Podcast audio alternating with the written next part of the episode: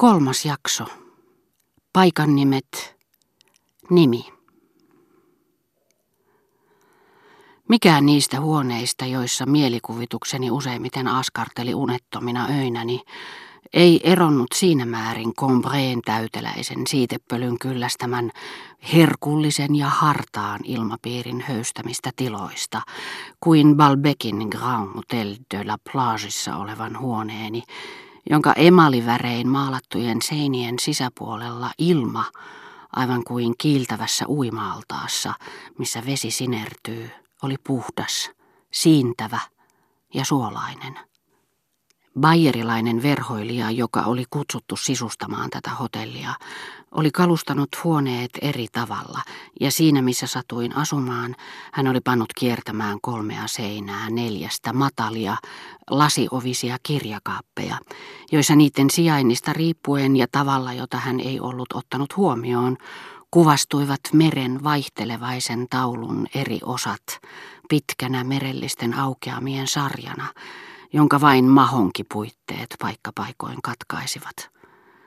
Niinpä huone muistuttikin modernin tyylin huonekalunäyttelyssä esiteltyä uudenaikaista makuukamaria, joka somistetaan taideteoksin, joiden sekä uskotaan pystyvän miellyttämään huoneessa nukkuvan silmää, että sopivan aiheittensa puolesta ympäristöön, missä asunnon on määrä sijaita mutta ei mikään seutukaan eronnut siinä määrin todellisesta Balbekista kuin se, josta oli niin usein haaveillut myrskysäässä, tuulen puhaltaessa niin voimakkaasti, että François matkalla Champs-Élysées'lle kehotti minua kulkemaan tarpeeksi kaukana räystäistä, etten vain olisi saanut kattotiiliä päähäni, ja puhui voivotellen sanomalehtien taritsemista luonnonmullistuksista ja haaksirikoista. Hartain toiveeni oli saada katsella myrskyä merellä, ei niinkään ihaillakseni kaunista näkyä, vaan alkuperäiseen luonnon elämään kuuluvaa verhotonta hetkeä, tai pikemminkin kauniita olivat mielestäni vain välttämättömät ja ainutlaatuiset näyt, joita ei tietääkseni kukaan keinotekoisesti sommitellut ihailtavakseni, nimittäin kauniit maisemat ja suuri taide. Olin halukas ja kärsimätön tutustumaan ainoastaan itseäni todellisemmiksi uskomiini ilmiöihin, joiden ansioksi luin kyvyn paljastaa jotakin suurten nerojen ajatusmaailmasta tai voimasta ja sulosta, jotka kuuluvat kaikesta inhimillisestä johdatuksesta vapaan luonnon ilmaisumuotoihin. Samalla tavalla kuin kuolleen äidin kaunis ääni ei gramofonilevylle vangittuna helpottanut surua, Mekaanisesti aikaan saatu myrsky jätti minut yhtä välinpitämättömäksi kuin maailman näyttelyn valaistut suihkulähteet. Minulle myrsky ei ollut oikea, ellei ranta ollut luonnollinen, vaan paikkakunnalle vasiten rakennettu aallonmurtaja. Sitä paitsi ne tunteet, joita luonto minussa herätti, saivat minut vakuuttumaan siitä, että se oli ihmisälyn luoman mekaniikan ja sen tuotteiden täydellisin vastakohta.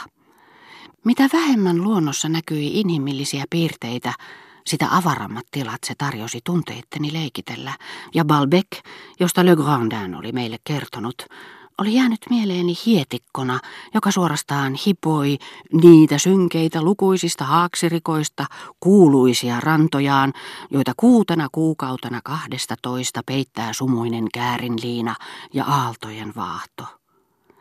Siellä tuntee jalkojansa alla, hän jatkoi, vielä suuremmassa määrin kuin Finisterin niemessä, ja vaikka siellä olisi nykyään kerroksittain hotelleja, ei mikään pysty muokkaamaan maapallon vanhinta luustoa. Miten siellä todella päättyy ranskalainen, eurooppalainen maaperä? Antiikin maailma, ja se on kalastajien viimeinen tukikohta, kaikkien niiden kalastajien kaltaisten, jotka ovat eläneet aikojen alusta asti sumuisen meren ja varjojen ikuisen kuningaskunnan tuntumassa. Kerran Gombreessa olin puhunut herra Swannin läsnä ollessa tästä Balbekin hiekkarannasta, jotta saisin tietää, oliko se hänen mielestään paras paikka ihailla hurjimpia myrskyjä, ja hän oli vastannut, että tunnenko minä Balbekin. Balbekin 1100-1200-luvuilta peräisin oleva vielä puoliksi romaaninen kirkko on ehkä erikoisin mahdollinen esimerkki Normandien gotiikasta ja todella omalaatuinen.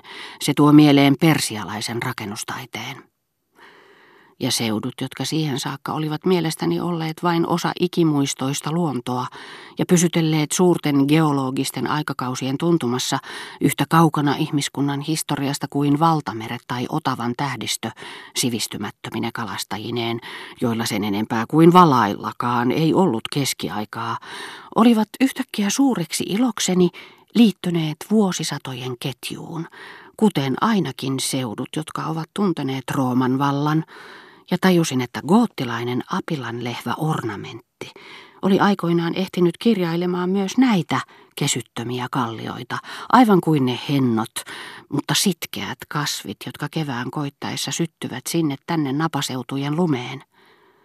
Ja jos gotiikka painoikin näihin seutuihin ja niiden asukkaisiin tuntomerkit, jotka niiltä puuttuivat, asukkaat tekivät sille vuorostaan saman palveluksen – Yritin kuvitella näiden kalastajien elämää, heidän arkoja ja odottamattomia yrityksiään solmia yhteiskunnallisia siteitä keskiajalla, kaikki kertyneinä yhteen kohtaan Manalan rannikolle, kuoleman kallion jyrkänteiden juurelle.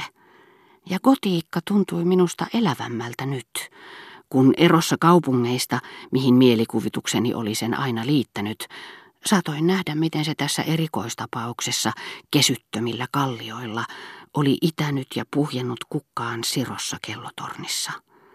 Minut vietiin katsomaan Balbekin kuuluisimpien kuvapatsaiden jäljennöksiä, käkkärätukkaisia kotkannenäisiä apostoleita ja pääsisään käytävän neitsyttä, ja hengitys salpaantui rinnassani pelkästä ilosta, kun ajattelin, että saisin kohta nähdä niiden kohoavan kolmiulotteisina ikuisesta, suolaisesta sumusta. Silloin helmikuun leutoina myrskyöinä tuuli, kuiskaamalla sydämeeni suunnitelman Balbekin matkasta niin, että se hulmusi yhtä voimakkaasti kuin tuli huoneeni takassa. Sekoitti mielessäni kaipaukseni kohteet, goottilaisen arkkitehtuurin, ja myrskyävän meren. Olisin halunnut heti seuraavana päivänä nousta kello 13.22 lähtevään uljaaseen ja anteliaaseen junaan, jonka lähtöaikaa en koskaan pystynyt lukemaan rautatieyhtiöiden ja kiertomatkojen mainoksista saamatta samalla sydämen tykytystä.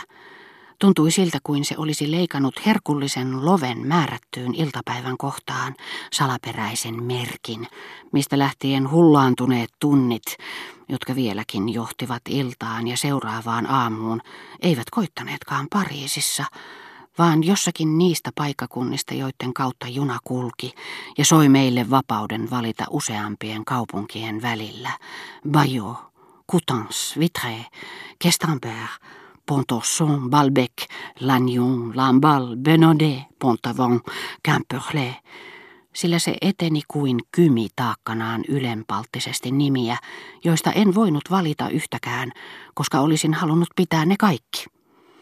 Eikä minun olisi tarvinnut edes odottaa sitä, vaan vanhempieni luvalla olisin voinut kiireesti pukeutua, lähteä samana iltana ja saapua Balbekiin varhaisaamun valaistessa raivoisaa merta, jonka pärskyviä kuohuja pakenisin persialaistyylisen kirkon turviin.